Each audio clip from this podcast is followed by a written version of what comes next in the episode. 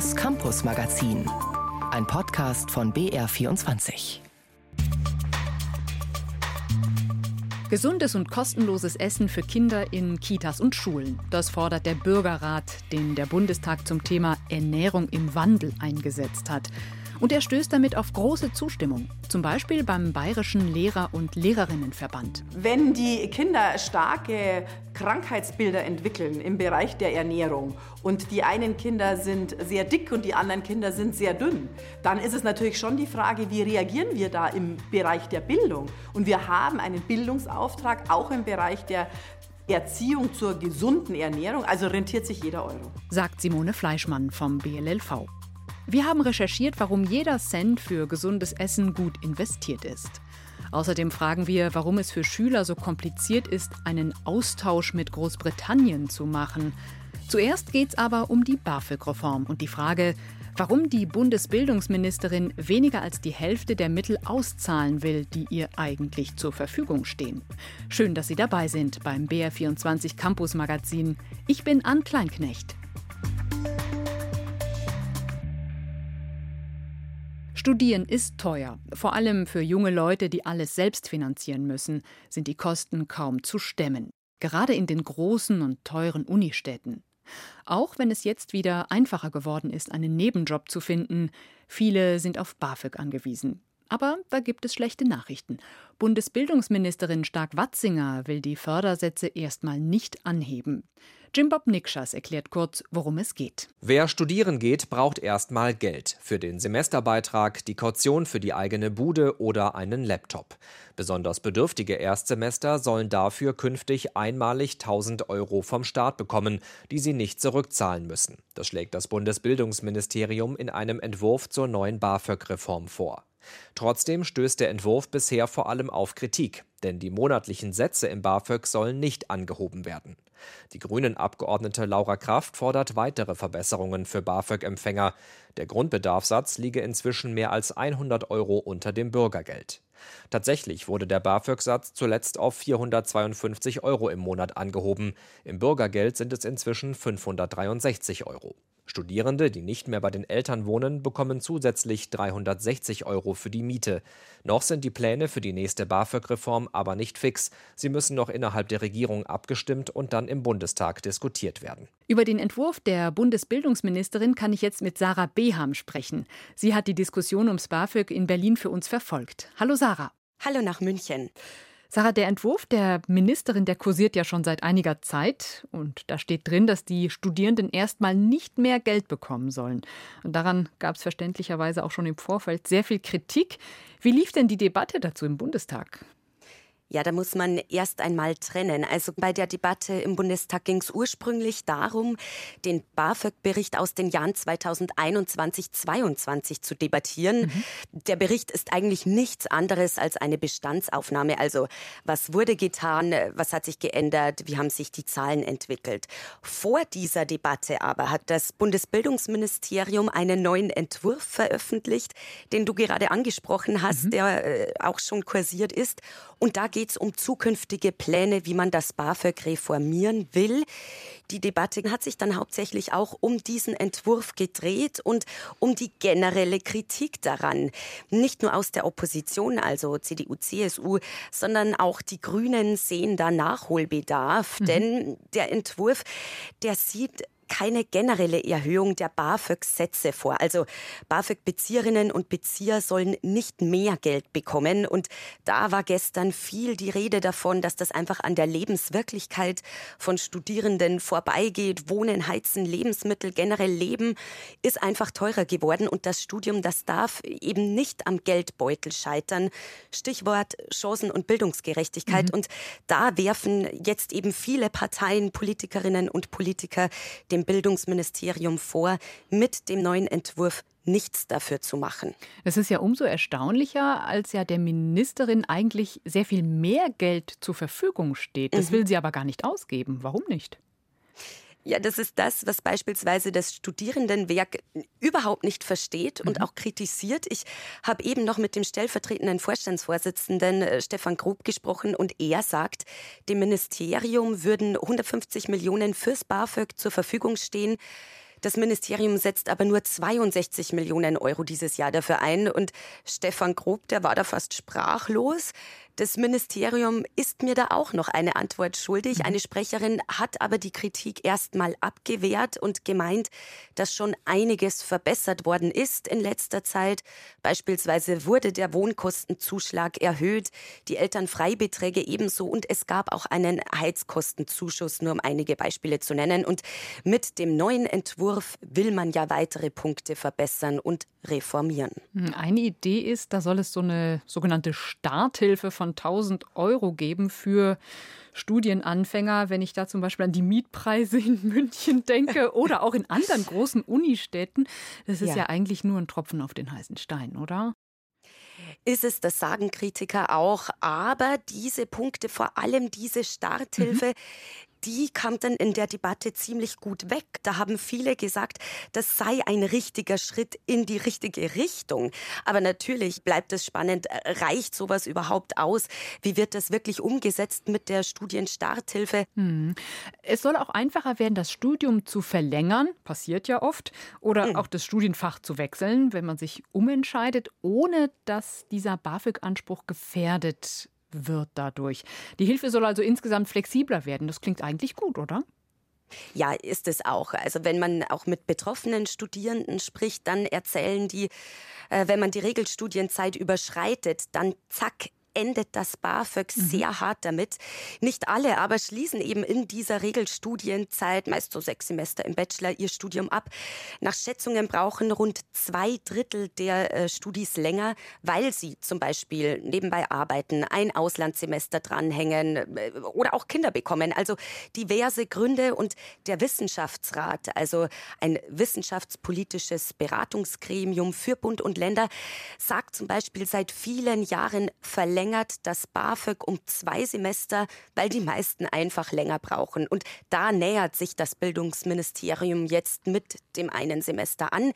Ebenso beim einfacheren Wechsel mhm. des Studienfachs. Das sagen viele Betroffenen. Das entspricht auch mehr der Lebensrealität. Ja, weil Kritiker haben in letzter Zeit auch schon gesagt, das BAföG sei überhaupt nicht mehr zeitgemäß, weil es nicht mehr zur Lebensrealität der Studierenden passt. Müsste man das BAföG eigentlich komplett auf den Kopf stellen und sich was Neues überlegen? Meiner Meinung nach gibt es BAföG im Kern eine richtige Stoßrichtung an, die auch aktueller nicht sein könnte. Mhm. Da geht es ja um Bildungsgerechtigkeit, um Chancengerechtigkeit, darum, unabhängig vom Einkommen der Eltern zu sein und das in einer Zeit, die vom Fachkräftemangel geprägt ist. Überall wird ja nach Personal gesucht. In solch einer Zeit wäre BAföG so modern und aktuell eigentlich wie selten. Aber es hat eben strukturelle Schwächen.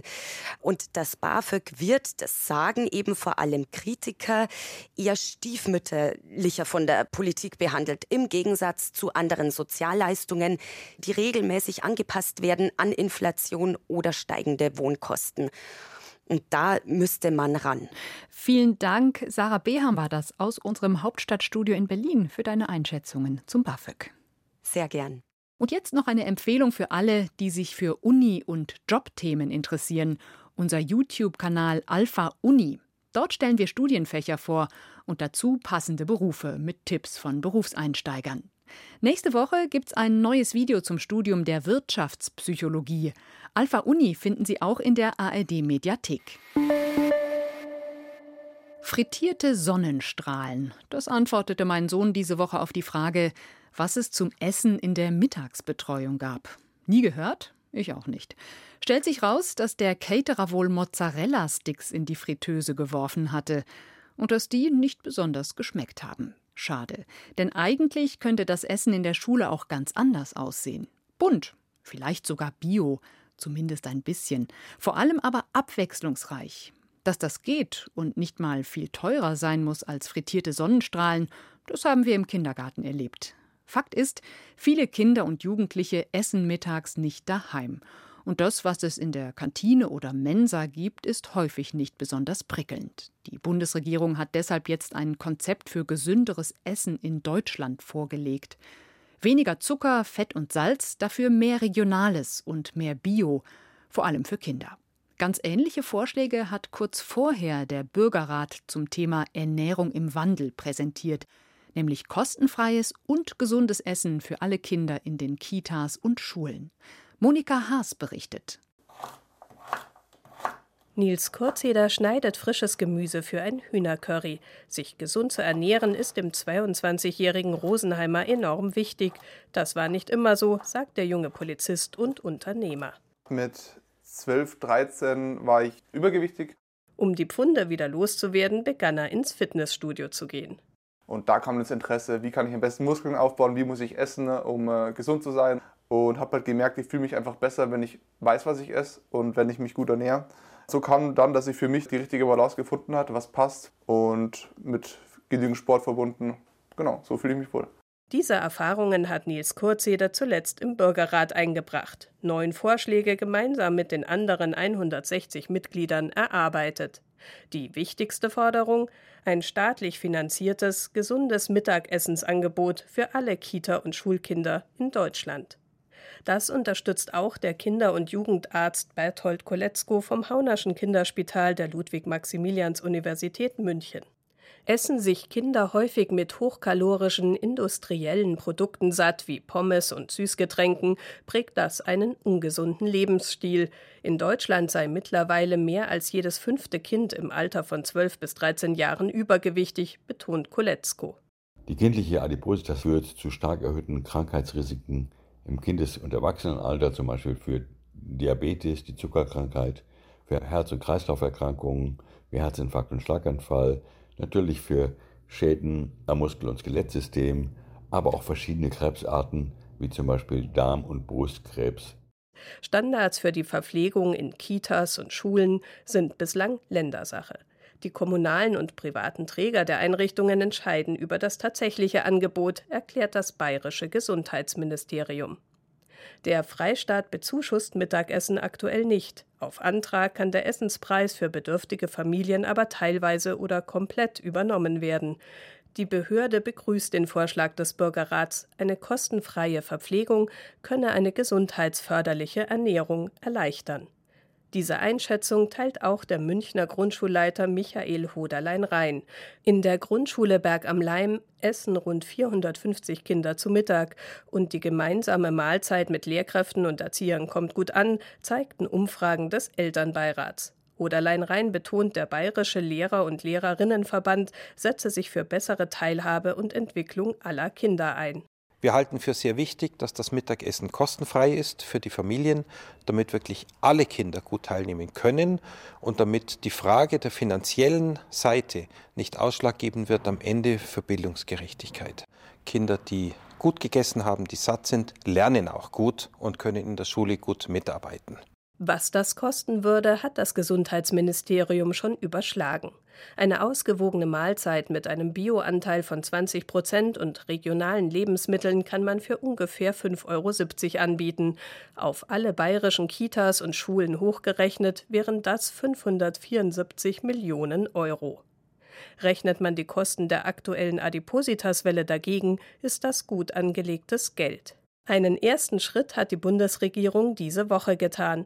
Am Mittwoch hat Minister Cem Özdemir die Strategie der Ampelregierung für gutes Essen für Deutschland vorgelegt. Die sieht unter anderem vor, dass es in allen Kantinen und Mensen künftig gesünderes Essen geben soll.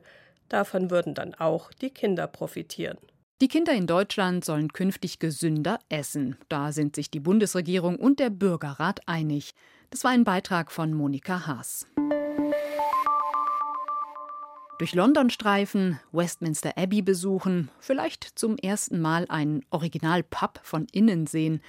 Bei einem Schüleraustausch mit Großbritannien geht es um so viel mehr als nur drum, mal echtes British English zu hören.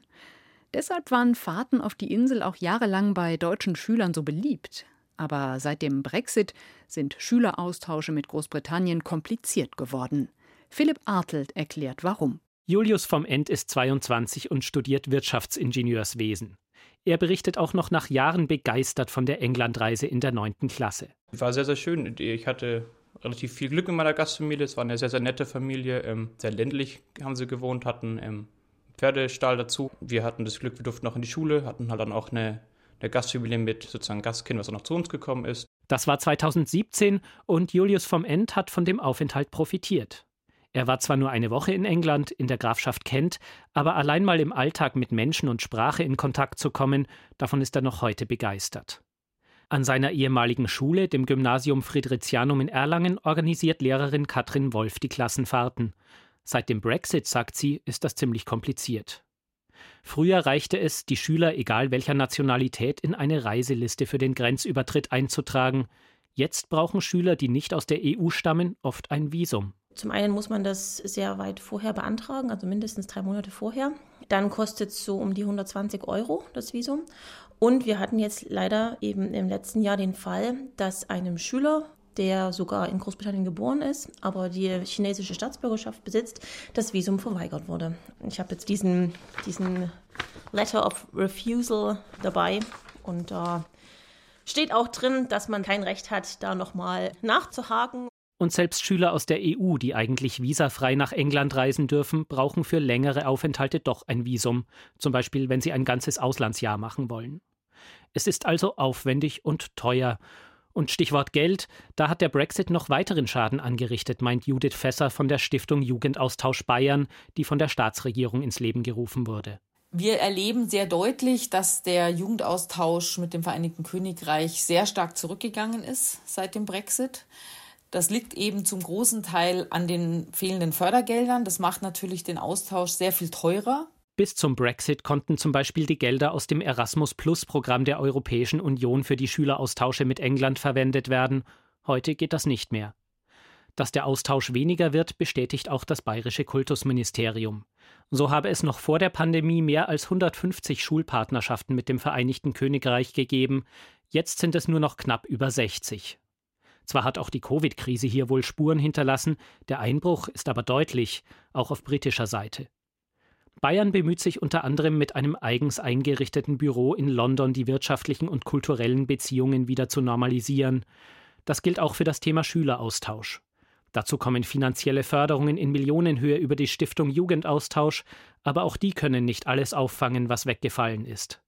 Judith Fesser glaubt aber, dass auch die Briten gesprächsbereit sind. Also es gibt da auf jeden Fall starkes Interesse, diese Hürden wieder abzubauen. Ich denke, dass im Rahmen dieses Brexit so spezielle Themen wie eben der Jugendaustausch auch einfach zum Teil nicht bedacht wurden und hinterher dann viele Leute aufgewacht sind und gesagt haben, oh, jetzt haben wir aber hier ein Problem, was machen wir denn jetzt? Hoffnung gibt ein Abkommen, das die Briten kürzlich mit Frankreich geschlossen haben.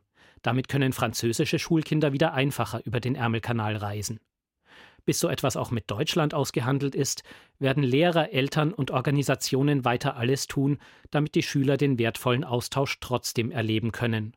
Oder sie weichen gleich ganz nach Irland aus, denn das ist weiterhin Mitglied der Europäischen Union.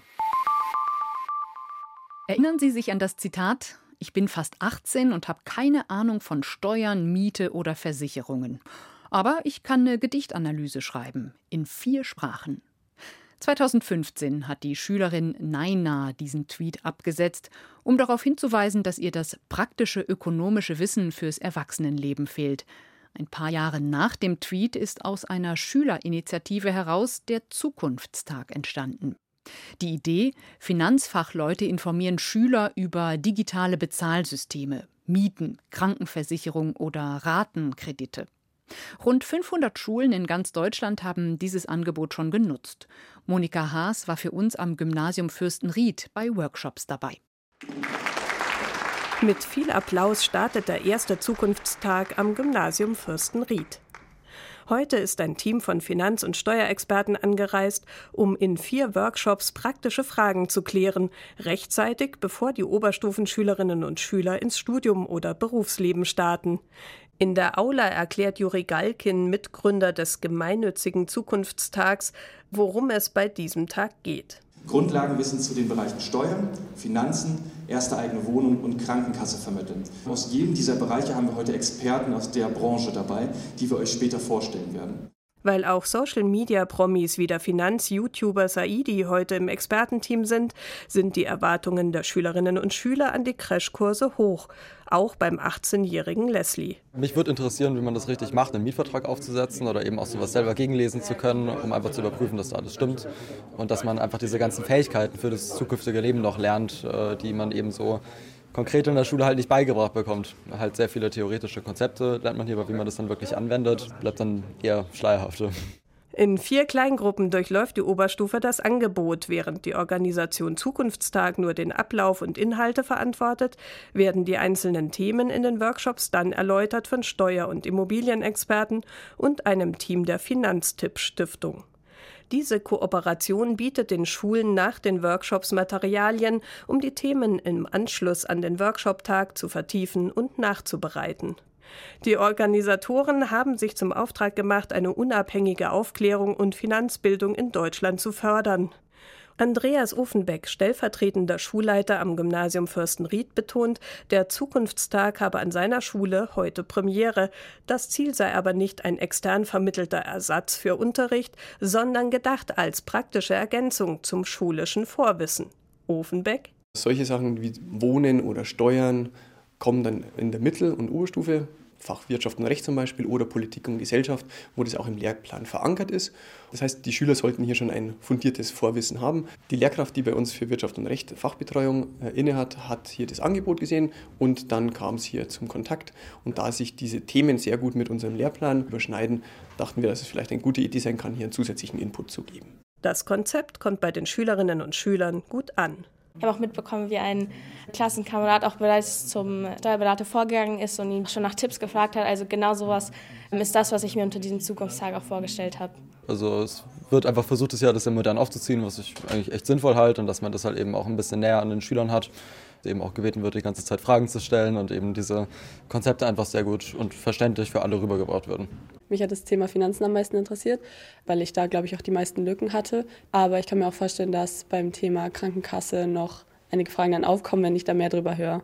Tatsächlich entstehen durch neue Bezahlsysteme wie Klarna oder Ratenkauf im Onlinehandel ständig neue Finanzfallen.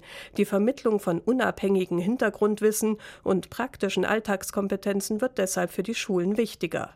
Weil die Kombination im Unterricht oft zu kurz kommt, interessieren sich in ganz Deutschland immer mehr Schulen für das Angebot. 500 haben deutschlandweit schon beim Zukunftstag mitgemacht.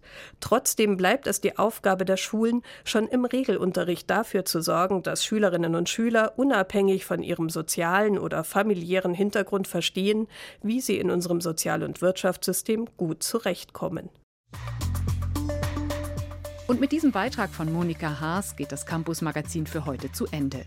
Im Studio verabschiedet sich Ann Kleinknecht. Schön, dass Sie dabei waren. Mehr Informationen zu unseren Themen finden Sie im Netz unter br24.de/slash Sonntag. Das Campus Magazin, ein Podcast von BR24.